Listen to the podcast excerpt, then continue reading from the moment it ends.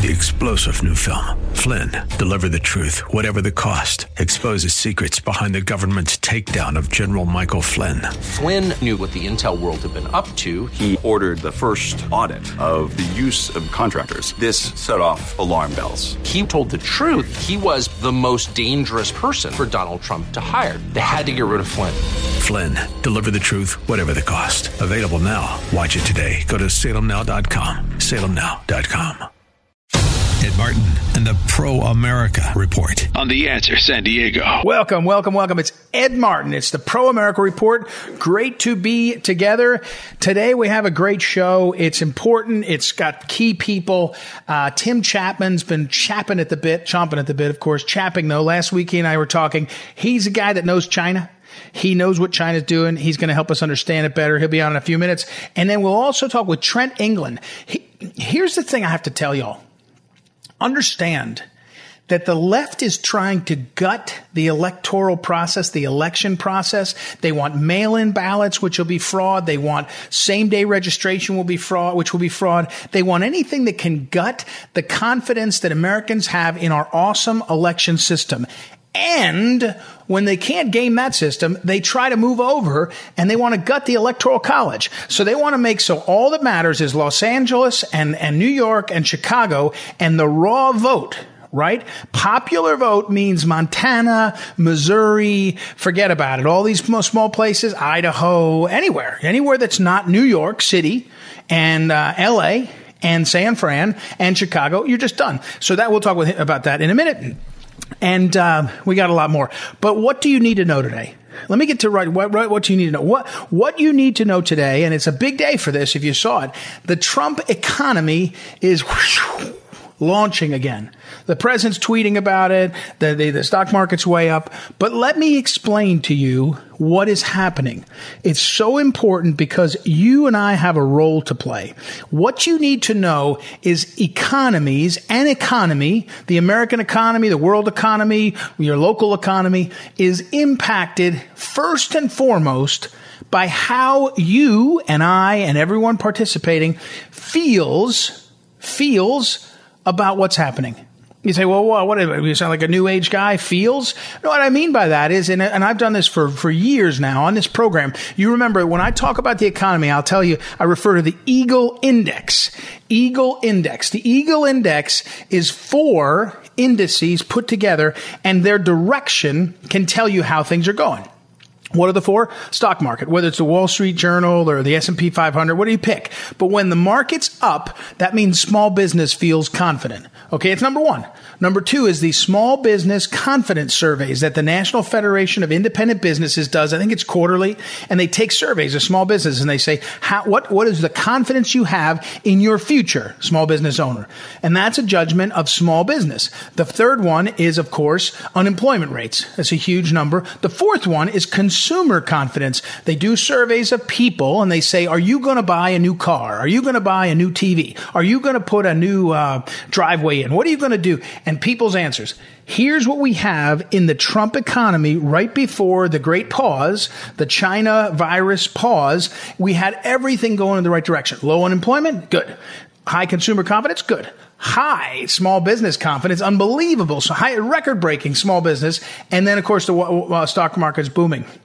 Now that we're coming through this, what do we have? Wall Street's taken off. Big business has figured out how to handle this, right? They know how to handle it. They're recognizing what's happening. They can see it. Unemployment's terrible. But unemployment is at least is a sort of fake number for now that directionally we're going to see change. In other words, when unemployment starts to run out and we start to open up, people are going to start getting back to work. And we have a, we have a role to play in that. I'll get to in a minute. The other two is small business confidence and consumer confidence. Consumer confidence, it, it may have taken a hit in terms of the surveys, but the reality is consumers have more money ready to spend and more ability to spend it because we've changed some of our habits. So we have money. You know, my wife and I were talking about this the other day. We haven't eaten out. We have not eaten out in two months. Not a single time. We made dinner at home every night. And that's changed that we saved a lot of money. But it also means once we get through this, we're going to suddenly have the time and the energy and the money to go out to eat. Not too much. We're going to keep the habit, but we're going to change our direction. So consumer confidence, same thing with the saving that bit of money. We're saying, hey, wait a second. We can, we can get back to, uh, we can do some, some purchasing, some, make some decisions.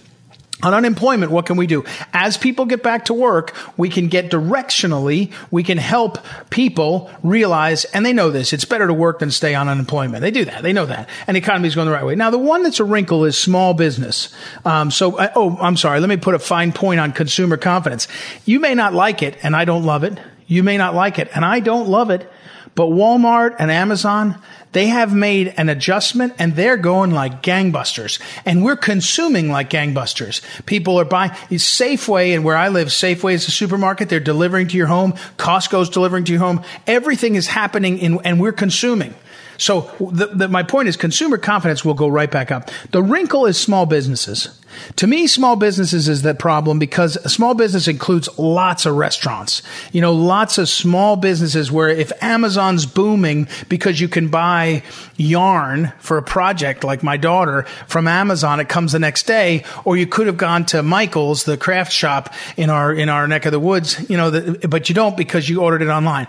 That's the difference. You know, there's mom and pop shops, all these chains. That's going to be a little harder, but I think directionally you're going to see the thing popping in the right, in the, in, in headed in the right direction. And we got to worry about that. You know, we got to worry about that. We're going to talk um, later this week to some of the folks. Um, in fact, um, Matt Stoller, S T O L L E R, good guy to follow on Twitter. Stoller is a lefty, and he wrote a book called Goliath about how big business gets too big and it doesn't treat people right.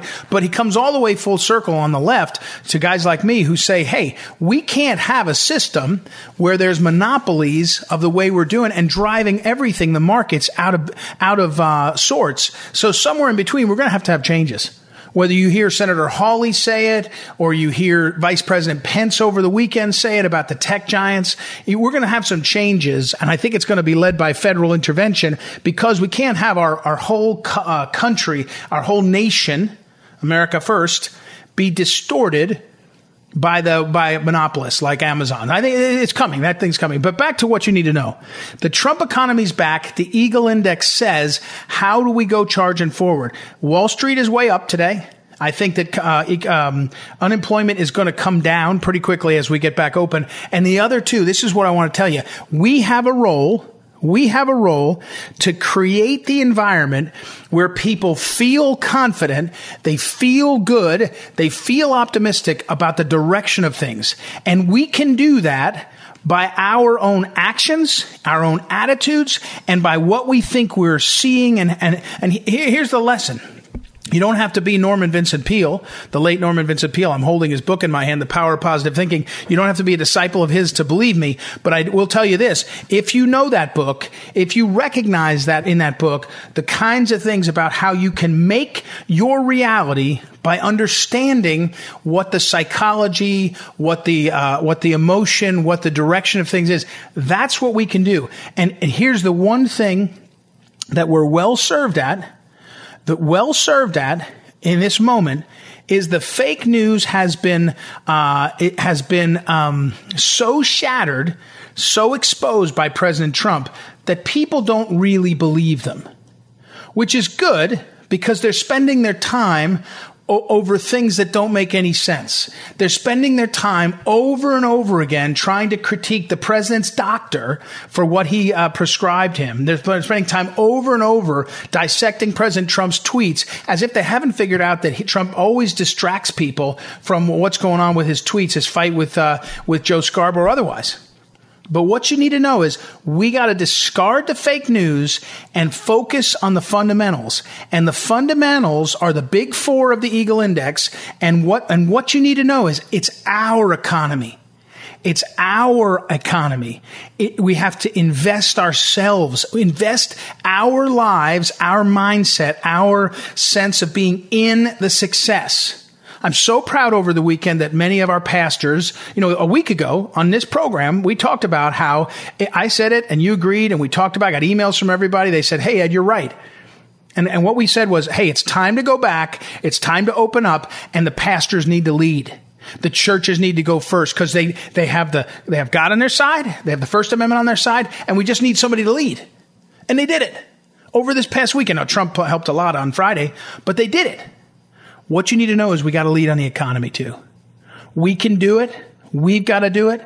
We can't wait for our neighbors or friends. It's a mindset shift. It's a pro-America mindset shift. Mindset shift. That's what we're looking for. All right, we're going to take a break. When we come back, we'll talk with a very, very interesting guy, and we'll talk about this important issue, and that's the Electoral College. Trent England will be right with us. We'll be right back. It's Ed Martin here on the Pro America Report. Be back in a minute. Ed Martin and the Pro America Report on The Answer San Diego.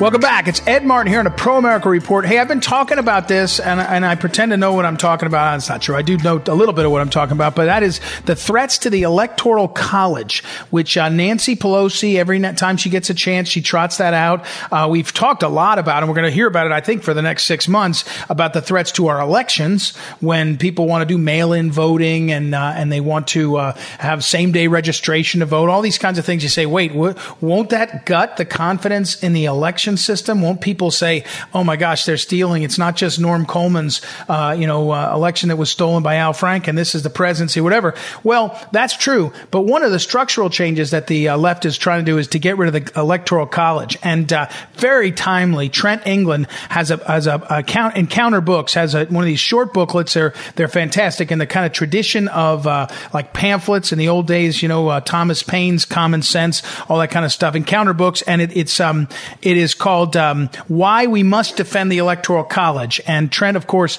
uh, is no stranger to conservatives who are aware of him. He's uh, well-known. He's the executive director and founder of Save Our States, and he also serves as the executive vice president of the Oklahoma Council of Public Affairs. Welcome, Trent. How are you, sir?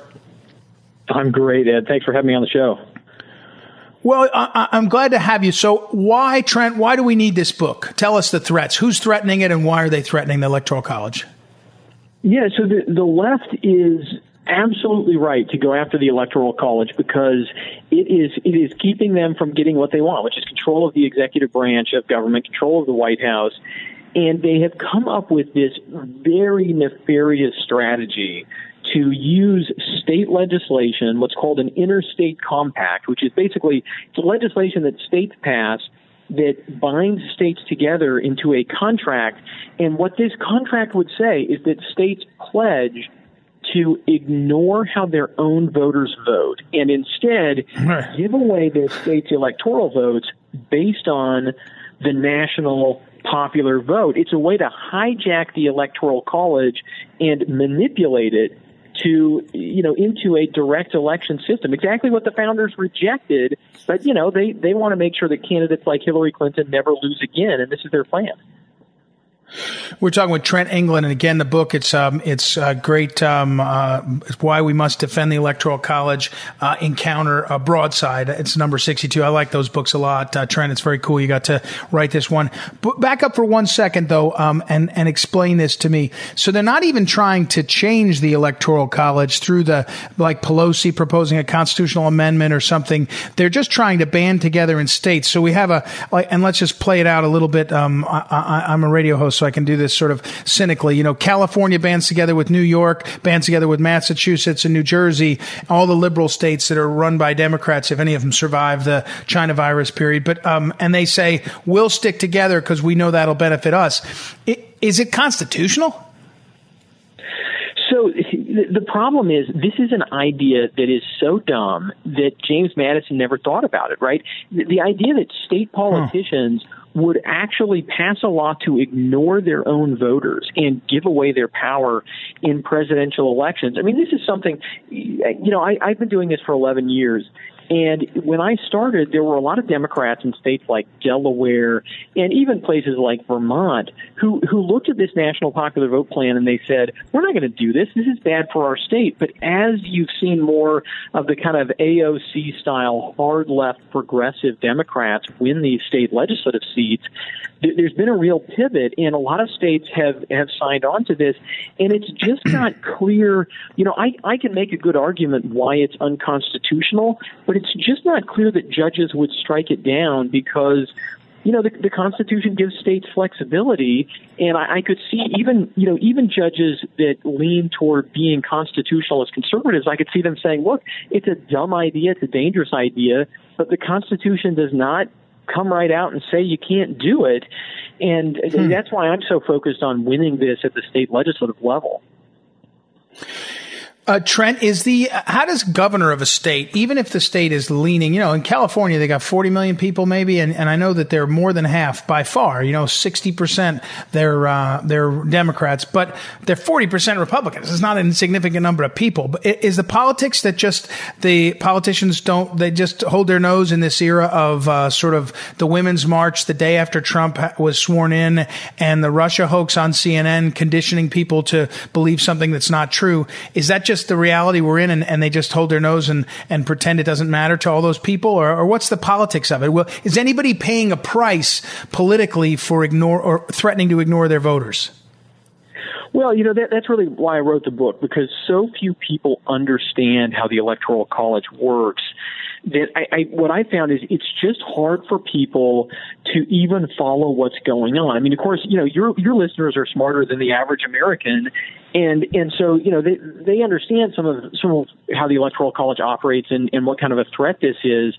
But so many Americans, even voters, they have a hard time understanding why the Electoral College matters in the first place. And so when they hear, you know, you've got some state politicians who are trying to change the rules, it, it's very hard for people to tell, is this is this legal? Is it a good idea? Is it a bad idea?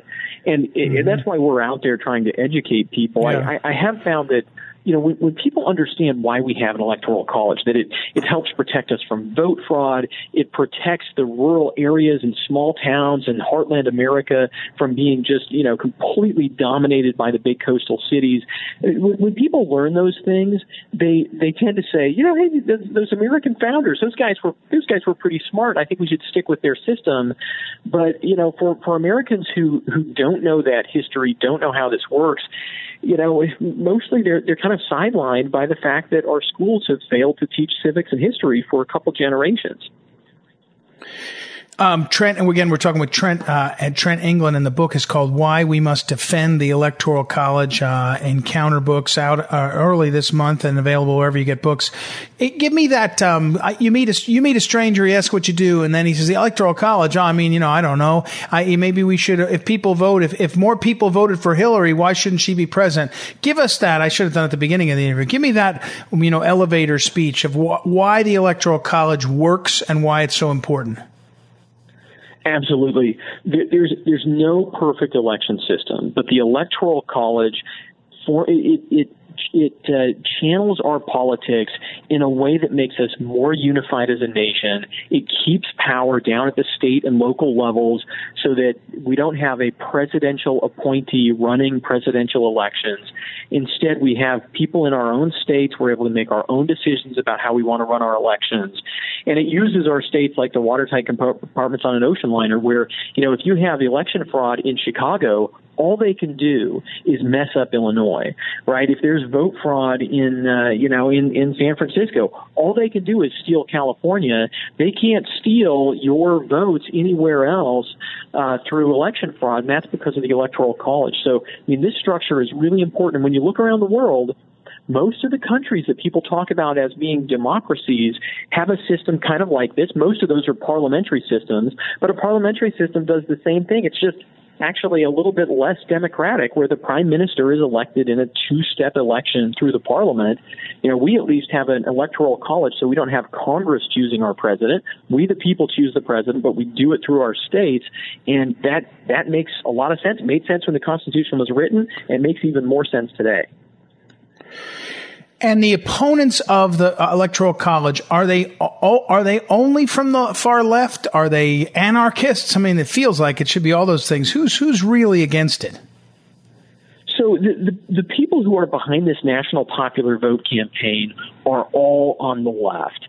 I mean, uh, John Koza created it because he was mad that Al Gore lost. He was a big Al Gore supporter. He's a major uh, donor to Nancy Pelosi from the he's he's from the San Francisco area, And uh, so all, all of the, the power comes from the left.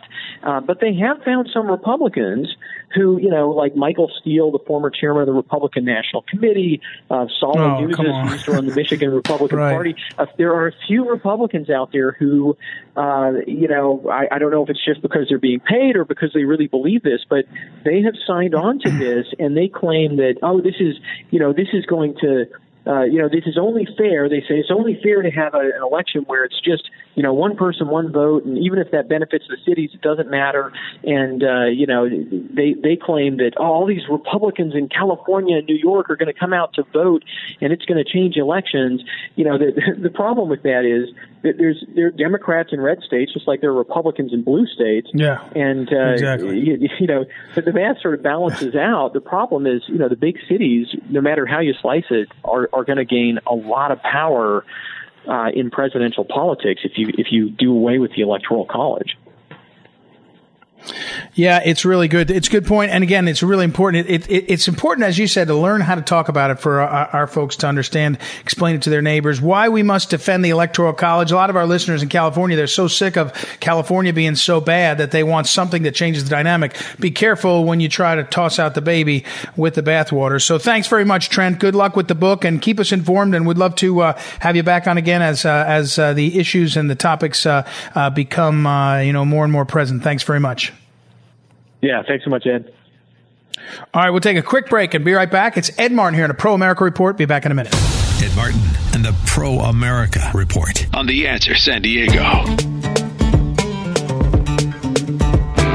Welcome back. Ed Martin here on the Pro America Report. I've been looking forward to this. You know, I, I love uh, interviewing authors and people that are smarter than me when I can find them. And uh, one of the things, I saw this piece by Tim Chapman. I think it's from, uh, I can't find it now. I'm reading it right now, but I can't. Oh, yeah. It was about, it's almost ten days ago, more than that. But it's that Congress must, Congress must stand up to China. And I got to talk to him. And then we, I had a scheduling change. He had, I, it was tough. Here we are. So welcome, Tim Chapman. How are you, sir? Thanks for coming on the show. Thanks for your patience with With, uh, me scheduling. And I should say you are the executive director of Stand for America, former executive director. A lot of our folks would know that, of Heritage Action, uh, because your work there at Heritage Action, and you worked up on the Hill for Republican senators. We won't hold that against you or for you. I won't worry about that. But so, Tim, welcome to the program. How are you, sir? I'm great. Thanks for having me, Ed. Well, so this commentary, Congress must stand up to China. A lot of Americans are like, okay, we see China treating us bad, whether the China virus, the fentanyl, some of the, you know, jobs and all. Okay, good enough. But your your point is Congress has to stand up to China. You know, American people may be there, but Ch- Congress has a role. Walk us through first, where what has Congress missed over the last couple of decades on China? What, where would you say they they they didn't see what was coming? Well, you know, I think there was the prevailing wisdom um, amongst folks in, in, in Washington that said that if we treat China the way we treat all of our other trading partners, then they will uh, modernize, they will westernize, they will embrace capitalism, they'll embrace free markets. Um, and that turned out to be disastrously wrong. Uh, it turned out that, no, in fact, what they did, what the Communist China Party did was take the benefits of capitalism and take the benefits of trade and use it to um, to uh, reinforce their communist regime and to um, to create advantages for themselves on the on the global stage that really accrue to their benefit and not to ours. And now we're seeing it. I mean, it, the pandemic has really kind of exposed what's been underneath the surface for a long time, namely, which is that a lot of our supply chain issues that we have with China, especially when it comes to things that are important for the United States for our national security, and in this context, that's pr- protective equipment, that's the uh, manufacturing of drugs, et cetera. Um, a lot of that is produced in China, and that's a real problem for us. Now, we need to start thinking about our national security. We need to realize that the Communist Chinese government is one that really is intent on um, on taking America down a peg on the global stage. And so we at Stand for America, and by the way, Stand for America uh, is, is a policy advocacy organization founded by Ambassador Nikki Haley. And we at Stand for America decided to create a petition um, and to put the petition online at stop communist china dot com uh, that calls on Congress to act and to act in a way that acknowledges that we've got this wrong um, and that we need to move quickly. Um, and by the way, that petition has over four hundred fifty thousand people who've signed it right now. It's really remarkable. So the American people understand that this is an issue that Congress needs to move on. Well, that's and that's. I'm glad to hear that. I'm glad to hear that re, uh, reaction to your uh, to the petition. Uh, again, we're talking with Tim Chapman. Congress must stand up to China is the title of his commentary. So, what can we? What can we? And I, I, maybe it's not too specific yet. I mean, you would know having been up on a hill. But what can we look for from the Sen- Senate and House, from the U S. Congress to do? Because they all say they're against China. They all say they're worried about it. What could they do? Is it, is it, and is there anything that they could do in a bipartisan manner? That would, you know, that you, you, you actually say, hey, everybody should be for this, whether maybe it gets the Democrats thinking jobs or union jobs, uh, whatever, and, and Republicans thinking, you know, national security. What, what do you, what do you see? Is there anything you can sort of push right now? This would be smart to do. Sure. Yeah. I'll, I'll give you a few ideas. And, And to your question of whether it's partisan or not, like that is a, that is a very worrying trend for me. I'm afraid that, um, that the, um, that the Democratic Party is pushing back on action against China because of their dislike for the president. And the president's been trying to get tough on China, and others have too. And, uh, but mm-hmm. I don't think it's partisan. I think when you look at this, look, a few ideas, things that we've called for in our petition. One, just fix the supply chain issue, especially when it comes to P P Es and manufacturing uh, of medical equipment and whatnot. Bring that stuff back to America. That's really important stuff for us to have here. And if it's not just in America, at least bring it to other countries that are not strategic foes of ours um, on the global stage. And then, you know, other things like Congress should, should be investigating the communist Chinese government's role in the outbreak of covid nineteen. I mean, they covered things up left and right. And if, and we've seen a lot of studies that have come out that have shown if China had just acted weeks early, up to ninety percent of the people who were infected across the globe could have been spared. And they didn't do that. And it's because, the reason they do, don't do that is because it's kind of in their nature as, Chinese, as communists to cover this kind of right. stuff up. We're calling on Congress to support Taiwan, push back against China's bullying on Taiwan. Another thing that we could do that would be very simple is just require American colleges and universities to al- allow people to see transparently whether or not they're receiving Chinese funding. And if they're receiving Chinese funding, why? What strings are attached to that? And then lastly, let's think about China and, and the way that they play on the on the international stage with international organizations like the U N. Right now, they're designated a, quote, developing country. And so they get these advantages that are ridiculous. They, they don't need these kinds of advantages. They're one of the biggest economies in the world. So I think all of this stuff could be bipartisan and should be bipartisan, but we really need to um, hold our officials accountable, especially if you have a Democrat representative, because there's going to be a knee-jerk reaction against this stuff right now because the president is calling for a lot of it. We're talking with Tim Chapman. Hey, Tim, one thing I was going to tell you that would be really uh, – we've been pushing it for many years in my organization, Phyllis Schlafly's uh, Eagle Forum and all, um, is the continuing validity of the Monroe Doctrine, which I know actually Trump spoke about at the U N uh, in twenty eighteen. So I think it was when um, when Ambassador Haley was there. Uh, but, you know, the idea that in this hemisphere, when, when the Monroe Doctrine rolled out in I think it's eighteen twenty-three – It was, it was not aimed at, the description was, it was actually, it was Russia as well as the Europeans who were trying to colonize the West Coast. And this was eighteen twenty-three. But also what Monroe said was the system that you guys are trying to put here in our hemisphere isn't, isn't compatible with ours. I'm, I'm overstating it a little bit. But, you know, as you point out, the China, China's in our hemisphere with, in South America with, uh, not just investment, but satellites and things that look awfully like military. They control a lot of the Panama Canal because of their purchase of property around it. I mean, we need uh, some some leadership on this. And as you point out, the president's tried. I think he's done a pretty darn good job in some ways. But um, so before this election, is there any, do you have any optimism? I mean, is anybody noticing the big numbers on your petition and saying, hey, let's do something? Or is everybody trying to use it as a political issue? I mean, even Biden is starting to try to sound more hardline on China. So is it just politics until we get through to the November? Well, you know, like I, I think the politics will push the policy. Um, I think that people get this. The, the response that we've received on the petition is just one anecdote. Uh, but if you look at, at what people are talking about all over this country, the American people largely understand that China is very responsible for what happened in the coronavirus crisis.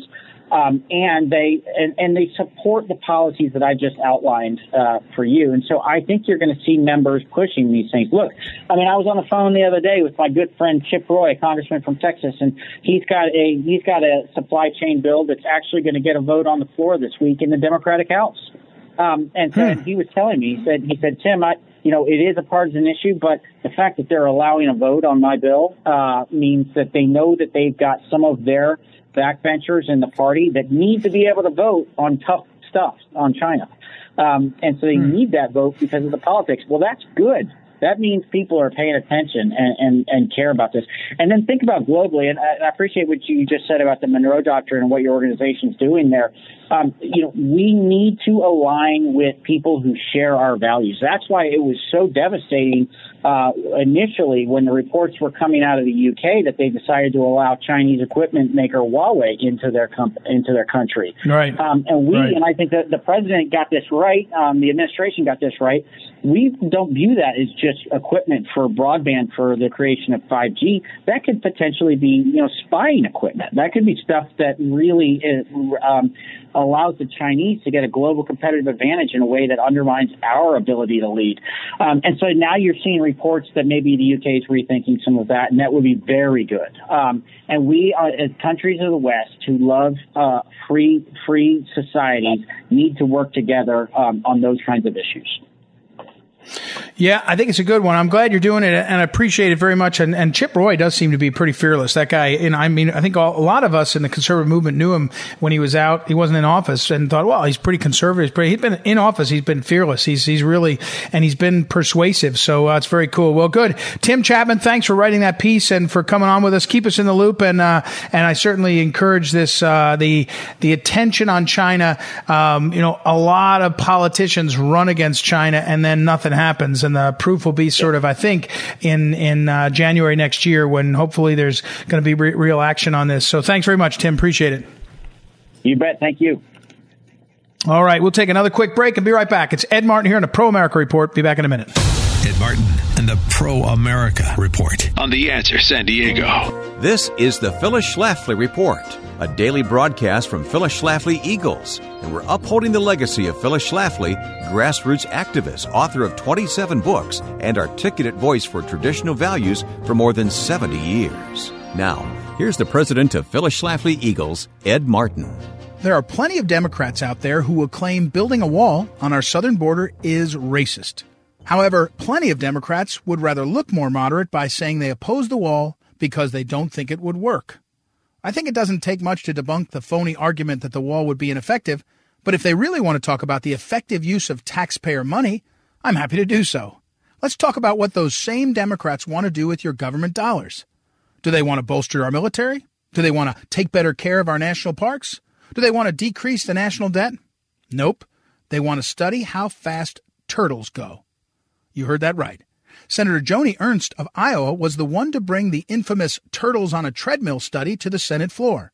According to her, the federally funded National Science Foundation and the National Institute for Health gave four grants so scientists could determine how fast turtles, turkeys, and other animals could go on a treadmill. Their results were less than shocking. Senator Ernst reported, "It turns out that turtles are really, really slow. In fact, this study found that turtles moved at nearly the same pace as dead turtles that were also put on a treadmill." Senator Ernst continued to explain that we'll never know just how much money was spent on this study because most federal agencies don't have to disclose how much they spend on each of their projects. I'm not holding my breath that the federal government suddenly decided to be frugal when conducting this study, but let's give them the benefit of the doubt. Still, if the four grants put together only added up to the cost of a membership at the Y M C A and a box of turtle food, they'd still have spent too much money on the study. The only thing more obvious than the fact that turtles are slow is the fact that our southern border is in desperate need of a wall. The federal government should spend our money keeping Americans safe and building up our military and securing our border. They should use our money to defend our Constitution. And they shouldn't be giving our money to some egghead for a windfall of taxpayer cash to do silly studies. This has been the Phyllis Schlafly Report from Phyllis Schlafly Eagles. Liberal politicians cannot be allowed to manipulate tax laws regarding Social Security, charitable donations, retirement accounts, homeownership, and the definition of family. Low taxes and smaller government are core values at Phyllis Schlafly dot com. Join us, won't you, at Phyllis Schlafly dot com. And thanks for listening to the Phyllis Schlafly Report.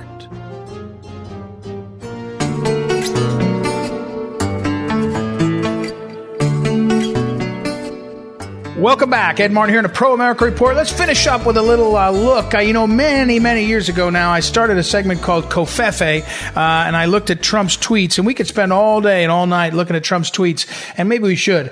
Uh, right now, the, the, as you probably have tracked, uh, President Trump's tweets about uh, about crazy uh, uh, Joe Scarborough is making everybody nuts. Uh, but I don't want to talk about that. Instead, I want to point you to the um, reality of campaigns. So this is going to be a long way off. You know, this is going to be a long for you to, to track back to this and remember how, um, what I'm talking about, uh, because you, you, in an, in a campaign, in campaigns, you can't, um, you can't really, um, you can't know things unless you've been involved in campaigns. So the election day is, uh, is November third. Okay. one hundred sixty days away. But let me just tell you, when you're one hundred sixty days away, you know, you, you are you are less than six months from your election. And if you're Joe Biden, you you do not seem to have much of a campaign yet. Meaning, I know it's the uh, the great pause, the China virus has caused this great pause, but he doesn't have a digital presence with any oomph. He doesn't have a social media presence with any oomph. He's doing these Zoom appearances, which are just not good. He went, you know, yesterday for Memorial Day, and I again, I, I hope many of you um, noticed. I went myself on Memorial Day with my family. We went down to the Capitol, U S Capitol, and and uh, my sons and I did the Pledge of Allegiance, and hope it was memorable for you. Memorial Day is one of those mixed blessings, right? A great day, great holiday. But there's great sadness. Um, you should have seen the cars lined up on the George Washington Parkway to get into Arlington Cemetery.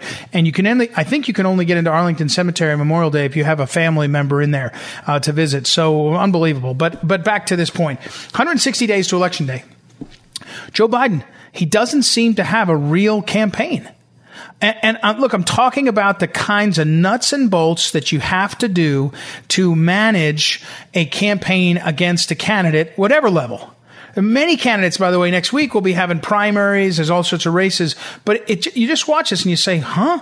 How can this be that he didn't? Now, it gets even worse if you're Joe Biden, because the New York Times put out a piece a couple days ago where they went into a, a lengthy analysis. And the headline is... And the headline is, Biden's online campaign is still loading. And so then they go into the fact that Joe Biden actually has been unable to get his Zoom events to work without problems of technology, without uh, uh, uh, geese in the background, without barking dogs. And they they're try they try in this New York Times piece to sound quaint, but it doesn't sound quaint. It's like when Joe Biden went to this memorial yesterday for Memorial Day and he wore that black mask. He looked exactly like Michael Dukakis when he tried to wear a helmet. He had his aviator glasses on. This mask was too big, too wraparound. He could have easily gone to the memorial by wearing a mask, taking it off when he got close to the thing. He's only with his wife, who's been quarantined with the whole time. And it, he, instead, he looked like a, a, a bank robber. He didn't look like a leader. That's all I'm saying. You could disagree whether, you know, some people said he should have done it. Maybe he should have. I don't know. But he didn't look like a leader. And you, you don't wear a helmet if you're Michael Dukakis, and you don't wear that mask if you're Joe Biden. Trust me. I just trust me. I know these things. It's like um, next time somebody tells you that they're running for Congress or running for um, any office and they have a beard or a mustache or a goatee, just tell them it's it's just five points off. People don't want to vote. This, you can say, well, Ed, I'm just telling you how it works. I'm just telling you how this works. Also, name the last big person, fat person who wins for major office. It doesn't happen. Okay. You can say these are vain, shallow, whatever. I'm just describing what happens. You cannot have the New York Times writing a piece about your campaign that is so blatantly saying it's not working. And here's what you, what you have to understand. If you're Joe Biden, you're running for president. In the blink of an eye, You could say to a major donor, uh, I need to rent an office space in um, Delaware, uh, a couple miles from my house. I need to put in a studio with all the high tech so that I can go there and do all the kinds of things that I need to do to look and sound professional. And it would get done. They would raise the money, bundle it, whatever. Maybe it, t- maybe it costs ten thousand dollars. Maybe it costs fifty thousand dollars. Do you know what the value to the Trump campaign is of saying Biden in the basement? Or when his his his uh, his campaign event on Zoom is interrupted by the ducks or by the internet connection? Come on, man. It's not a big league campaign. It's just not a big league campaign. So my point in telling you all this is it's not real, and I'm not sure he can ever get it going. People think it's close. It's not close right now. It's not close. All right, I got to run. I got to run. Thank you for listening, as always. Thank you to Noah, our technical director, for keeping things on track. Joanna for helping produce. And we'll be back tomorrow. Thank you for listening. It's Ed Martin's Pro America Report. I'm Ed Martin. I'll be back tomorrow night. Talk to you then.